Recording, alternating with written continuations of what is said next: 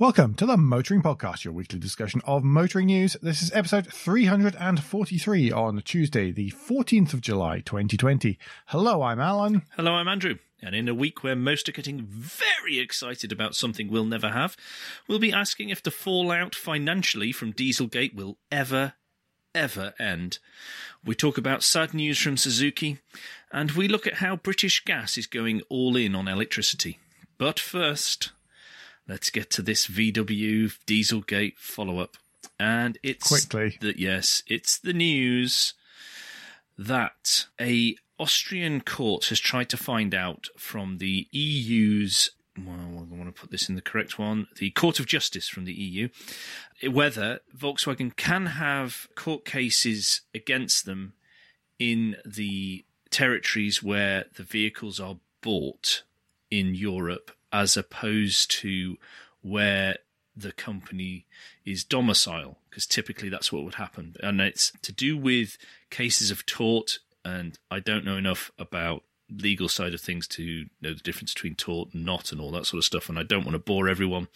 I have no idea. No, so. I, I know there is a difference, but essentially for our purposes, the E U has said, yes, in instances where there is claims of class action type stuff, for damages, they can be held in the location where the car was bought. So that's free reign for everyone, all the countries of Europe. But this isn't a big deal. I mean, even as Volkswagen said said here, that the judgment changed little for plaintiffs, defendants and courts in the proceedings. And they said outside of Austria, the question of jurisdiction has hardly, hardly arisen. Yeah. I don't think this makes any difference whatsoever. It's just a legal thing. I just think it will be another another push for those who've uh, thought about doing it to get together and do a class action. The, the Hocus Pocus class actions, by the way, speaking of, that's the Renault and Nissan one. It's not called Hocus Pocus, but you know who I mean. Yep. The the um, the lawyers. Not giving them their proper name. Behind it. Uh, no. Uh, not giving them free airtime. So, yeah, I mean, their Twitter adverts are relentless. Yes. Instagram and reported. Rel- relentless. Really, I'm at that stage. If I get many more, I'm I'm bored of seeing them. I have started reporting when I've seen them. And the one who's doing the Mercedes diesel one. It's the same lot. Is it the same? Because I didn't see the name on that one. I just saw. It uh, no, this. It's the same one. It's right. the same one. It, it's all related to the same uh, engine set.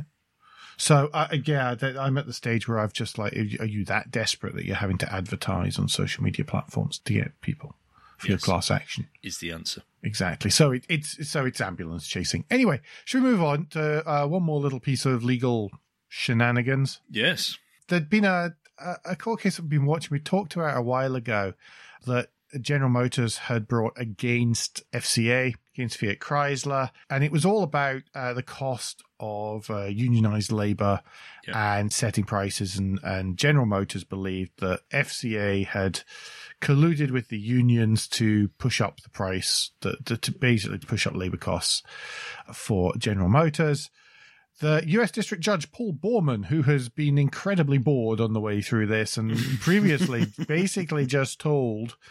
well, actually did tell Mary Barra of G M and Mike Manley from F C A to meet in person and to just resolve it in person, please. And obviously they didn't, uh, or they didn't manage to, has has thrown the, the, the case out and is just saying, no, look, this is going to be a waste of time and resources for years to come. Uh, there's no real merit to this. To be fair, he has been a bit specific about why. He said that on first inspection, it looks like a bit of a case because G M is basing a lot of their argument on leaked emails and from whistleblowers who've admitted to doing things, allegedly. Mm-hmm. We're going to be heavy on the alleged here because this case is still going to go to court. Yes, exactly. uh, it, one of the arguments was that they had to pay too much for the labour price, but the judge said, well, it'd be so difficult to say that you would have negotiated a better price. Mm-hmm. And to what degree you've been damaged as well. That's just, he basically said that's too tricky for us to work out, was reading between the lines of one of them.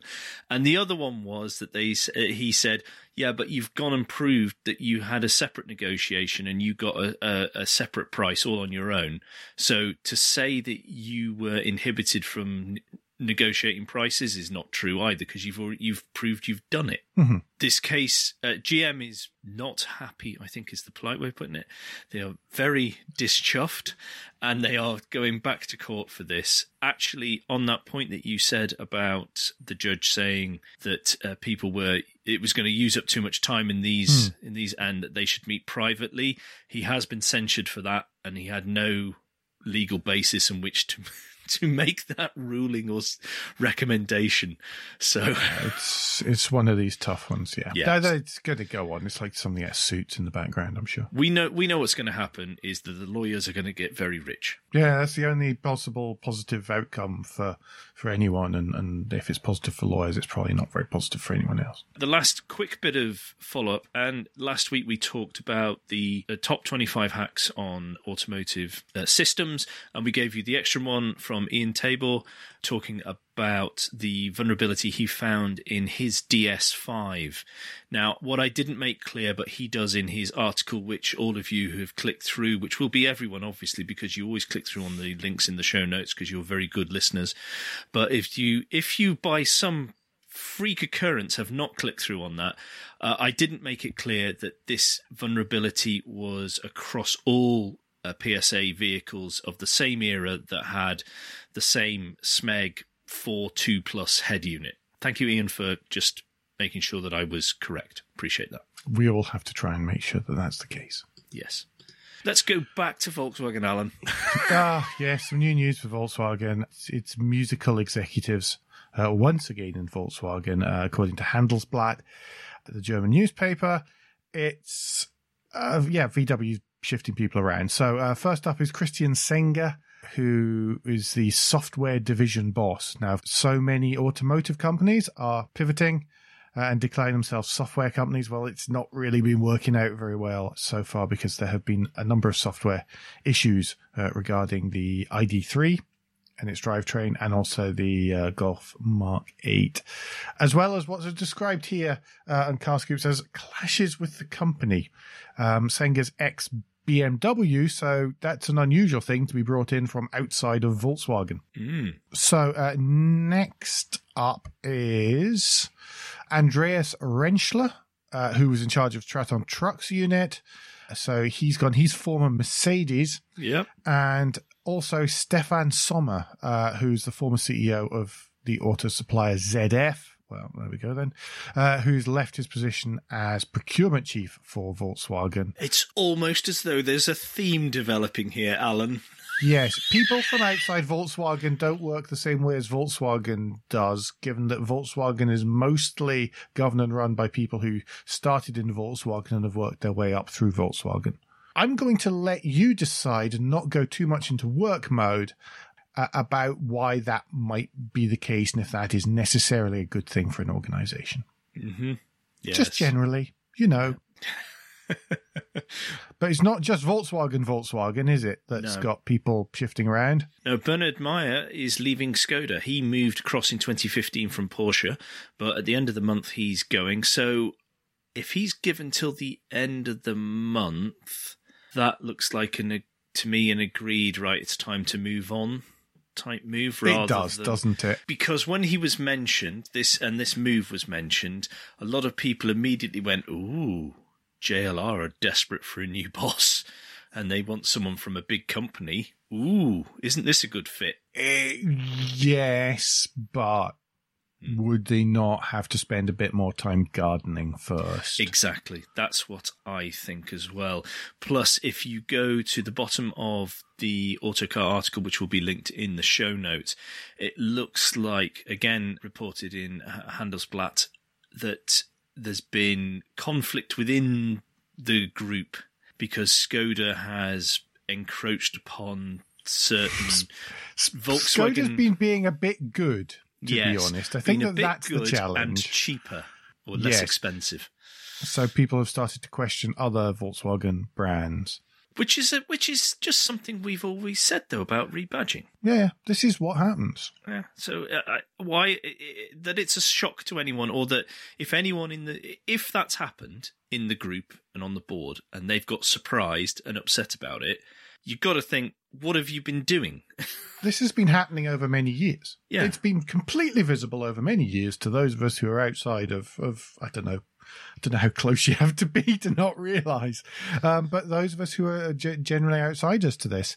And it's it's weird that this seems to have been sort of noticed now. What always amazes me, because, I mean, well, Volkswagen at one point were looking at having yet another sub-brand mm. to make a much cheaper car, which always puzzles me whenever your main car, whenever the main organisation, the group, is called People's Car. It kind of strikes me that that would be the car for the people. It's a bit weird, that one. So yeah. I actually, you know, after the end of last week's show and then reading the news on the Wednesday, because as always, everything changes on a Wednesday because we've just recorded and put out a show, I was almost expecting us to be talking about a new J L R C E O this week. Yep. At the time, at this, at, so Wednesday morning last week, uh, that's what I thought, oh, well, this one could be, this could be a topic that uh, on the show. I mean, he potentially is a good fit. He is. He potentially, yeah, absolutely. But but, but I don't know. Uh, um, Especially as they've got plants a, opening up in Eastern Europe. Slovakia. Yeah. Yeah. So. Yeah, but if you're moving for, oh, I don't know. And I don't know if they're taking someone who's well, built. So. Oh, uh, yeah, that's a win, I suppose. I don't know. Don't know at all. Yeah. Sorry. Yeah. I shouldn't say that, should I? No, well, actually, according to my information, you should, we're not you should quite be, certain. You should be massively opinionated. We're not ready to make a decision yet. Yes, I know. I'm not nearly massively opinionated enough. I do have an opinion on something, though. Go on, then. And that is, quite frankly, that the ninety-three grams per kilometre uh, European range average is killing all the interesting cars. I know. I read this story, and it made me start to seriously consider, how much do I actually care about the environment? Hmm. There is a little bit of that, isn't there? Because... well, the story, we haven't actually said what the story is. The story is that uh, Suzuki are basically going to stop selling the Jimny in the U K. Uh, they're going to fulfill any orders that have been made uh, over the next four to five months, and then they're going to stop selling the Jimny here. It's not because they can't sell it. It's not because they don't want to sell it, but it makes such an impact on their fleet C O two emissions uh, and it's going to put them uh, above the ninety-three grams per kilometre for the fleet that, that they simply they simply can't. They simply can't sell it in the U K because of their range mix and possibly not across much of Europe. Until they can get those hybrids that they're working in collaboration with uh, Toyota on. Mm-hmm. I mean, the replacement is going to be the Across, which is a RAV four that's slightly less cross looking. I mean, it's, it's a R A V four with a different grille. It's a miffed. It's a miffed, yeah. Yeah, well, no, I don't know. It's still a bit narked. Okay. I'd say it's a, a bit narked. narked. Not, yeah. Not outright angry, okay. Like the like like the R A V four. Mm-hmm. There's a silver one in town that's got that looks absolutely superb, and this little old lady, and um, properly old lady, blue rinse, the full works, and she just she's put the back seats down and she just uses it a two seater, potters round in, in town with it, and it's just good, absolutely brilliant. Well done, that's perfect. Mm-hmm. Such a shame the rest of us can't. Yeah, yeah. See, when you die, can I buy it, please? Yeah. Yes. Yeah. Right, well, talking of the environment, British mm. Gas has now placed the largest electric van order in the U K, and they've done it with Vauxhall for their Vivaro e-vans.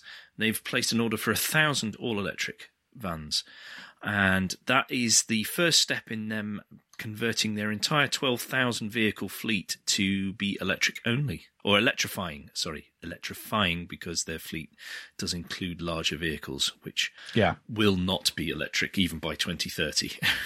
No, not pure electric. Maybe anyway. hy- maybe um, hydrogen, but not, not pure electric, which is a um, brilliant coup for Vauxhall. Yes, I think so. Did you notice, by the way, there was another little piece of news came out saying they've started a third a third shift at Luton on the van line. Well, that's great news. Which builds the Vivaro, Dispatch and Expert. I don't know if the E models are actually made in Luton. I think that's that's good news. I, I'm quite pleased with this because I felt that for many years P S A have lagged behind, well, Renault, obviously, Renault, Nissan, because they've been very forthright with the, the number of electric vans that they have, certainly for the, the French post office. Mm. Most of those are electric now. Yeah. Or at least that's what it seems like in Burgundy. Well, this model of van that this is based on, I had the uh, Citroën Space Tourer for a week, uh, and they're mm-hmm. they're a great vehicle. They are a, a, a superb vehicle. So I imagine as a, and that's just to carry people, which is the posh passenger version of the Dispatch. Yeah, so. which which I would imagine must be, and they are really competitively priced as well. So mm-hmm. I'm, I'm glad they're doing well because it's a, I think it's a decent product. Okay, we're sticking. We're very environmental this week. We are a little bit because we've got an environmental one coming up later on too. But yes, a, this is a bit of a weird story. I, I don't. It's one of these stories where I sort of grind my teeth a little bit. There has been a report. It's from a consultancy of Transport for Quality of Life, environmental consultancy. Using data collected by Highways England, and it says that road plans will scupper C O two targets. Well, no, it won't scupper the targets. Well, no, that's that's the headline in the B B C. Yes. What is, sorry, that's that that's why I don't grinding my teeth at the story, really. The report essentially says that eighty percent of the C O two savings from cleaner cars will be negated by twenty-seven billion pounds worth of planned road programming, and says that ministers want green recovery, cash be better spent on public transport, walking, cycling and remote working hubs. Bet they didn't have remote working hubs until March onwards in their plan, because most people didn't, did they? No, no. People like Re- Regis and stuff are all starting to rub their hands together. I do feel a little bit miffed that we've been hollering about this for years, and these yeah. people come, oh, of course, it's obvious. You go, well, you didn't talk about it before. It's only obvious now that people who work for some of these organisations can work from home. Mm. But yes, I said some of the emissions would come from the construction of new roads, obviously. More would be created by increased vehicle speeds, and there's a lot of... And they point out that electric cars continue to increase local air pollution through particles eroded from brakes and tyres. If you're driving an E V properly... This is why I selected this. I knew. Is because we sense. have talked about this, thanks to Alex Grant, friend of the show, uh, mm. because of his work in investigating this. And, oh, who's the consultancy who I can't remember their name now? Emission Analytics, is it? I think it was, They've yes. been doing work into this as well, uh, which I think is what Alex has picked up on. And I think we're going to see that mentioned more and more as that as a as a problem becomes well or better known.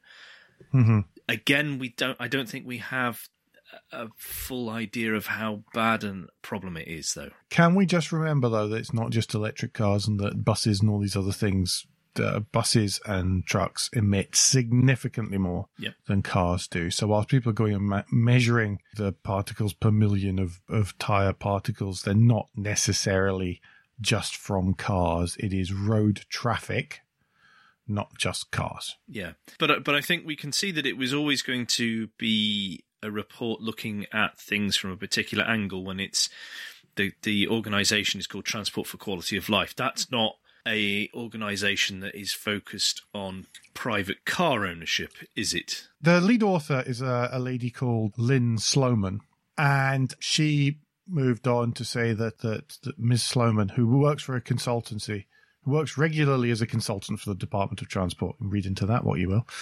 says... Uh, Sustained lobbying for more money for roads, leaving less for public transport, cycling and walking is one of the reasons we now face a climate emergency. We can't afford any more to indulge this toad of toad hall model of mindless road building. I think when you're spinning it like that, which is the soundbite that she wanted taken from it, and I've just repeated it, um, is is not really. There's a certain point of view that leads you to that. Okay, I mean, if we if we but if you if you do pick a little bit of the rhetoric or a lot of the rhetoric and whatever from that, it is true that public transport doesn't get as funded as well as it should. Um, it is. Because I know that there are lots of bus companies that are looking, you know, there's been lots of, there's the Arriva bus or Rival bus has been shown off and stuff like that. And I've talked to a, a few people from companies and they've said, oh, that's fabulous. How are we supposed to afford that at the minute? There's a challenge with, there's an absolute challenge with that in that so much of the public transport Uh, cash is uh, sucked up by a very few large companies who are well known for their ability to suck up government cash, mm. from Perth and Aberdeen being the two that I can think of off the top of my head. I am going to move us on. We're going to stay with uh, local government this time. And it is the news that the local councils, due to no one going out and parking and paying monies at meters, but also the council saying, hang on, we're not charging for any parking for a while, looks like there's going to be a hole of in the region of eight hundred eighty-five million across the country in their purses. Can I make a quick observation? Go on then. I love that the Autocar picture here, or the picture used by Autocar here, depicts Heathrow long stay parking, by the way. If ever there was anything where, where they are definitely reaming it in with parking charges, it's Heathrow Airport. But this eight hundred eighty-five million that all councils across the country would have benefited from is a significant hole to an already squeezed budgets. And the problem with this is that it's that councils are stuck between a rock and a hard place right now. They need to encourage people to go back to shopping, because we've all discovered actually we can do a lot of this online, or we can, you know, even with local companies, we can order online and get it delivered, et cetera, et cetera. So we don't need to go out as much. And there are, I know it's hard to believe if you actually have to pass a town or a slightly urban area, but there are still people fearful and nervous about going into shops and stuff mm-hmm. with or without masks. And it's... Don't go there with masks. No, do they? I can't, no, I can't fathom that one. So the councils are trying to encourage people to go back into into shops and spend money in, in local areas, because we need to get the money moving again. But equally, if they start to put prices back in on parking, that's an easy excuse for some to go, well, I, I, I can't afford, you know, I, I can do the shopping, or I can do the parking for some, or it's like, well, no, I can't be bothered paying, or I don't want to be touching the thing, or whatever it is. It, it's just a, another excuse not to. And mm-hmm. I think it's not going to be long before councils are forced to do it, whether they want to or not. I know our our local council has said, we're still keeping the price out at the moment. However, if people start to abuse this, we will introduce it again, because because our town centre was already struggling, as many yeah. are across the country.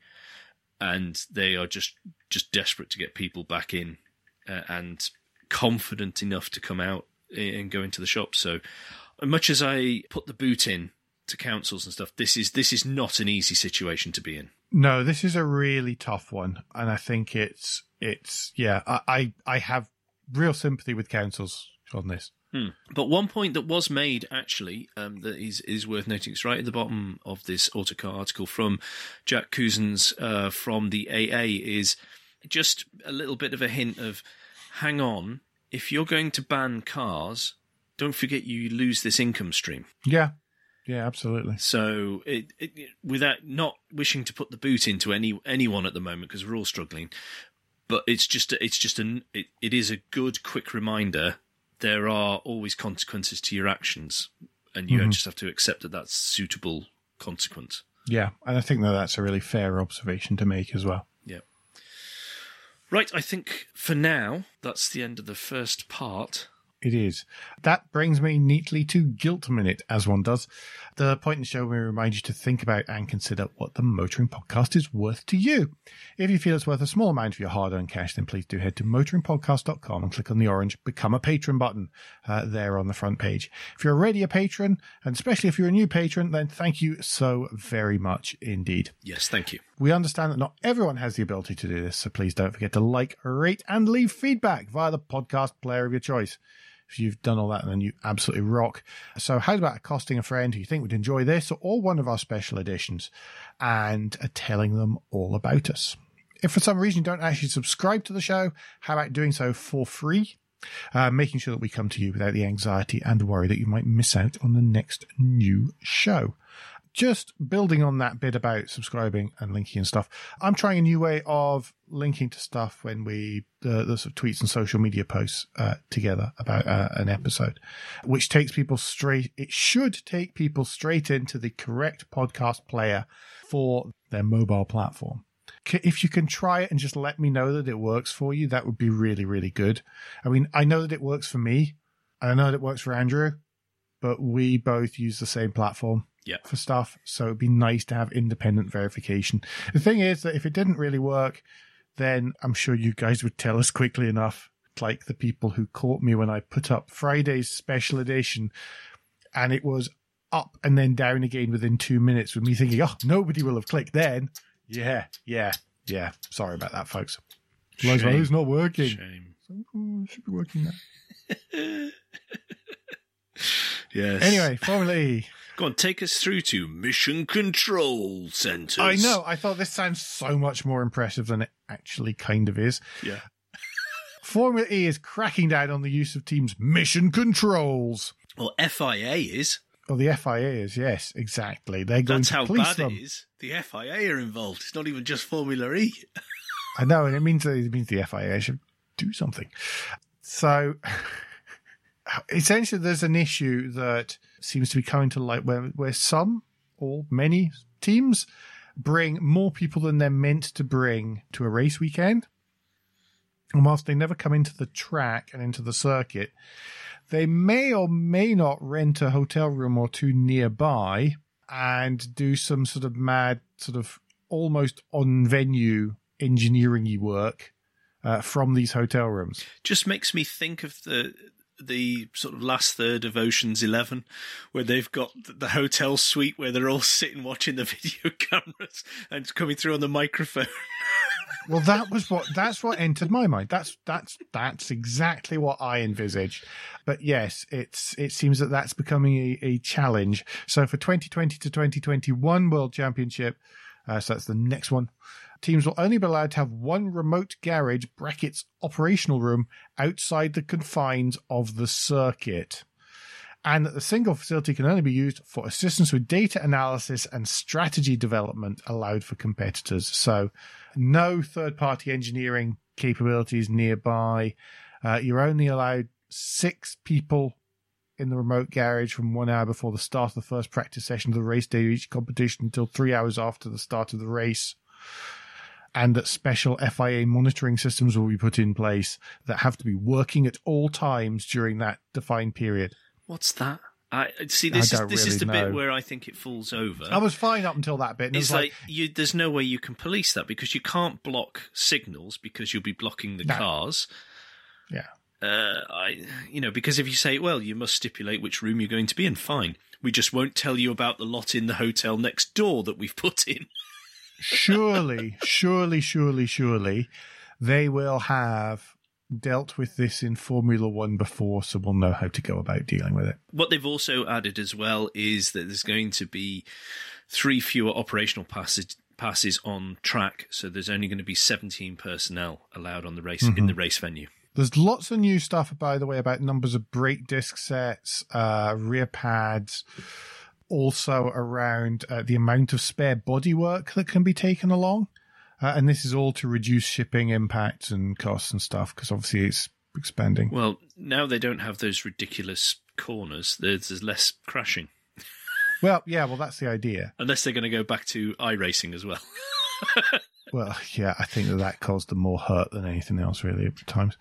The very last line of this, I, I noticed uh, on this story from the race dot com, uh, is that there's going to be a deadline for race driver nominations, which will be the December the eleventh, and an increase in entry fees from fifty thousand to one hundred thousand euros per competitor. Wow. That's a jump. Doubling of entry fees. I know it's going to be a World Series or exactly, a World Championship, World Championship. but blimey, but one hundred percent doubling race it is, yeah. In this economic climate? Of all of this, as I scrolled, as as I was reading through this earlier, I thought, wow, I'm surprised nobody's made more of that. No, that's... Mm. So we'll see what impacts those are.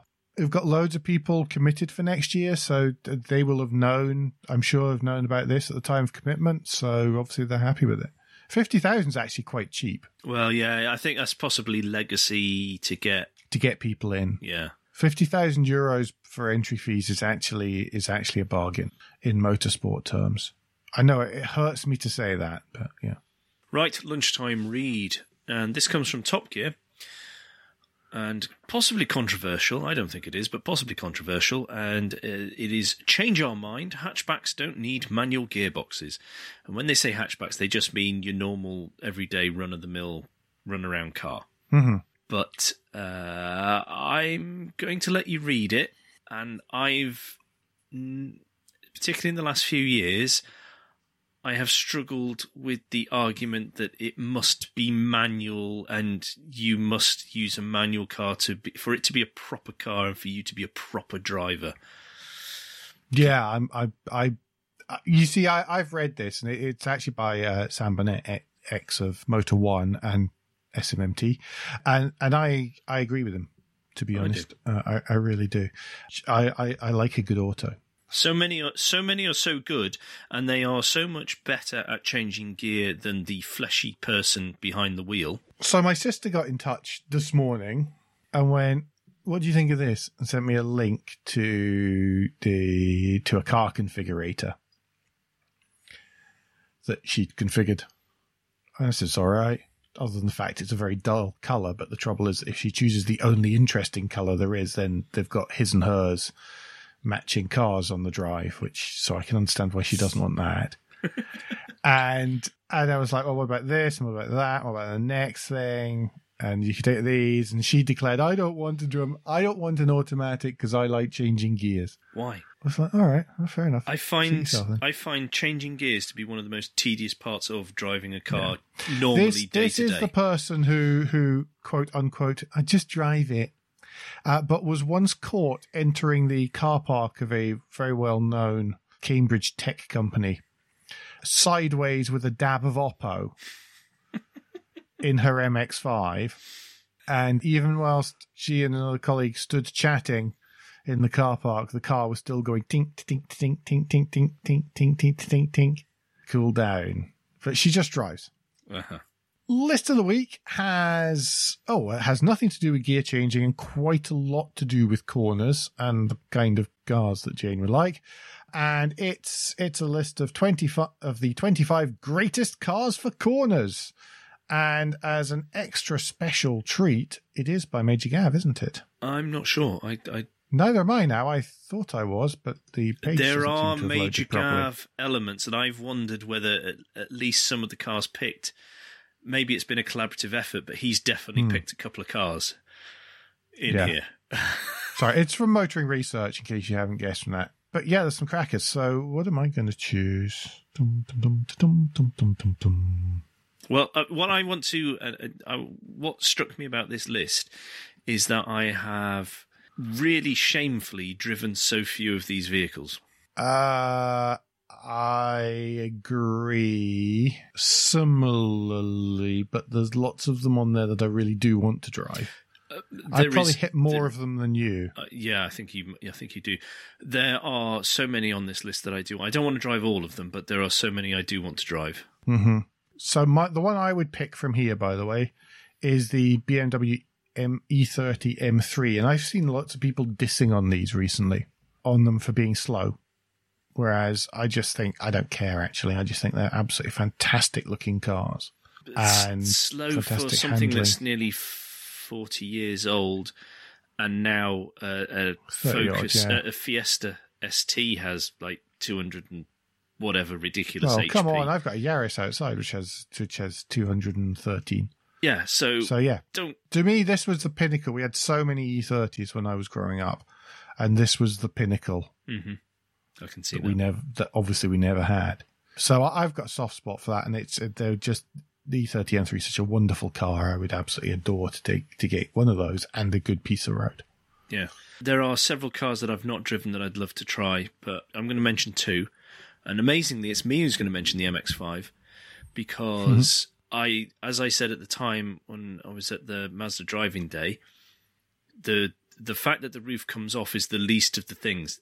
It is such a great car to drive was the thing that really struck me about that. And I didn't, it, the car, it could have had a hard top. That wouldn't have mattered to me. That would not have, have removed anything away from my experience of the fact that there wasn't a roof on it. The car is just so wonderful to drive that it, it, it I just loved it. Uh, but the, the other one for me is the uh, original Mini. Ah, wonderful. I had one of these and it was just superb. It was just such a, oh, so fun. Once I, my legs got used to getting cramp after, because of the stupid pedal angle. And your back and the stupid steering wheel angle and all the other things that are awful about a Mini. But the Mini is just so superb. It's just so really special. A wonderful thing to drive. Yeah. Wonderful thing to drive. If you've never, never, ever driven one, do try and drive a properly sorted classic Mini. Yep. There are twenty-two other cars on this list, so we have not given anything away this week. No, I, I don't feel. I think we've left plenty there, and yep. there's there's some, and there's like, I could talk about so many of them. There's some interesting ones as well as ones you would expect. So yeah. do do go through that list. Right, and finally, and this one that you found, and it's from Cy Browse, who has been on Rearview. He's a friend of the show, and he's actually, I was going to say open the debate or just mentioning a different aspect that people perhaps don't recognise or know about classic cars when it comes to the environmental side of things. How would you, would you say that's fair? I'd say that's fair. I think he's he's got something which is a sort of smoulders away gently, and he's given it a little sort of a little sort of puff to, to sort of ignite it a little bit more for the time being, because it was something that came to him when he and, and the equally lovely Missus Browse were out having a out on a on, on a potter, yeah, in their in their classic Triumph. Yeah, and and he discusses how much or how little fuel he actually uses on just over one hundred mile trip, and you're just saying, well, you know, not all cars burn lots of fuel, et cetera. So perhaps they're not all dreadful, particularly if they're maintained and looked after. And I know that then that there are more, and you know, complicated elements to come into the whole keeping a classic car running. Is that better for the environment, or getting rid of that and buying a new one with modern construction or uh, production methods and sourcing of materials and how that's maintained over its life, et cetera, et cetera.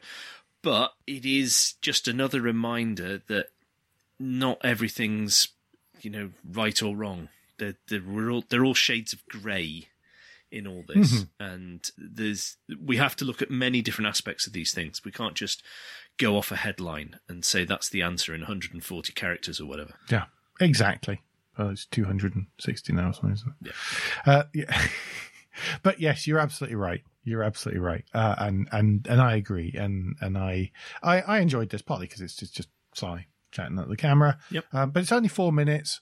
Strongly recommend you go have, you follow the link from the show notes is probably easiest. Yep.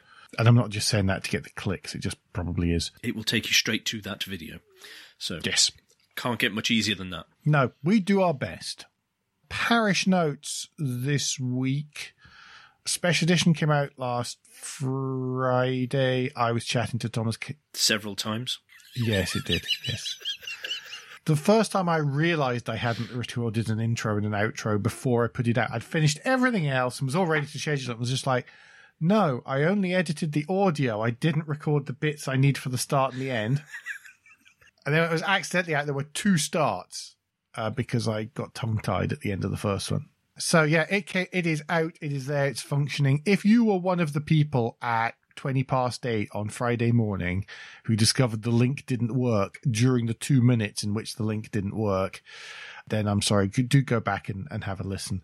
Please. It's really interesting. It's all about the the Rotodama uh, project that Thomas is, is, is involved in, uh, recycling all the discoveries, and about the bonus complications you get when you think, okay, we're going to do this, we've got this project, but it might turn into a business. So what we're going to do is from square one, we're going to design this to be limited series manufactured. So we're going to design for manufacture, even if we only make a couple. So how are we going to go about making stuff that's consistent and reasonable and, and safe? Uh, so that we don't have to sort of tack it on afterwards and it all become a huge mass of afterthoughts, mm-hmm. which is kind of cool. Mm. Zoom Zoomers was last night, uh, Monday night, eight o'clock. It's on YouTube, youtube.com slash Zoom Zoomers, I believe. Again, the link is in the show notes to last night's video. Oh, cool. Thank you very much. Uh, review, Andrew, suggest an episode. I think episode sixty-four uh, Paul O'Neill. He's currently doing interviews of B T C C type people, although tomorrow night as we record this, he's with his co-host, or the main man, uh, talking about B T C C and the years and all the rest of it. But that's on Instagram, so take do have a look out for those, because they've been excellent. He's obviously, if you've heard the review before, he's great fun. And if you've watched B T C C, you, you'll know he's he's excellent. He's a great host, and he does get people to open up and talk, which is really what you're after. If, if you're doing interviews, something to learn from there uh, for me. So, so. But also added uh, on from last week's disappointment that I was unable to get any assistance to purchase a car or vehicle for the household. Uh, thank you to everyone who got in touch, uh, who passed on their horror stories, but also uh, a f- quite a few positives that people had to say. You know, said, even though they didn't, you know, along the lines of, I think John Bradbury was one, he said, I went in and I said I wasn't interested because it wasn't quite right for him. He wanted a different model. And the dealer went, hey, here's the keys, have a go. Just get used to the vehicle. Came back. Nobody was fussed because he knew he wasn't going to buy it, but he always looks at his stock first when he's looking for a vehicle. So mm. it's a long-term game.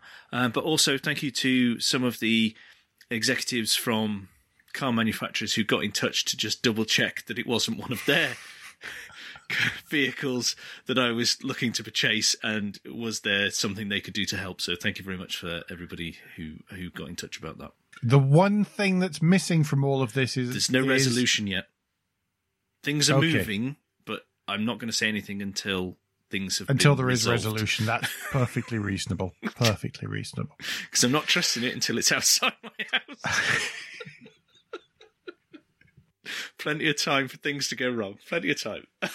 So there we go, folks. Don't forget... Don't forget to tune in next week for the next exciting installment of Is There a Car Outside Andrews? But between now and then, you can give us any feedback and share your thoughts of the show at Motoring Podcast on Twitter and Instagram, on Facebook, and on the contact page of motoring podcast dot com, the hub of all our activities. And please don't forget about our Patreon, available at motoring podcast dot com slash support. And please leave a review and rating on Apple Podcasts or however your podcast app lets you do such a thing. Andrew, what's the best way to get in touch with you? Best way to get in touch with me is via Twitter. If you search for Crack Windscreen, you should find me there.